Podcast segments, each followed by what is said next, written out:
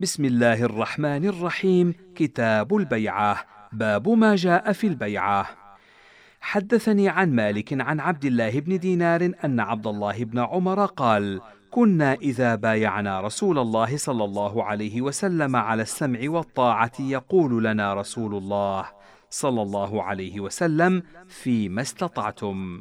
وحدثني عن مالك عن محمد بن المنكدر عن أميمة بنت رقيقة أنها قالت أتيت رسول الله صلى الله عليه وسلم في نسوة بايعنه على الإسلام فقلن يا رسول الله نبايعك على ألا نشرك بالله شيئا ولا نسرق ولا نزني ولا نقتل أولادنا ولا نأتي ببهتان نفتريه بين أيدينا وأرجلنا ولا نعصيك في معروف. فقال رسول الله صلى الله عليه وسلم فيما استطعتن وأطقتن؟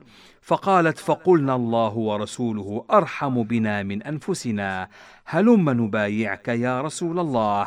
فقال رسول الله صلى الله عليه وسلم إني لا أصافح النساء إنما قولي لمئة امرأة كقولي لامرأة واحدة أو مثل قولي لامرأة واحدة.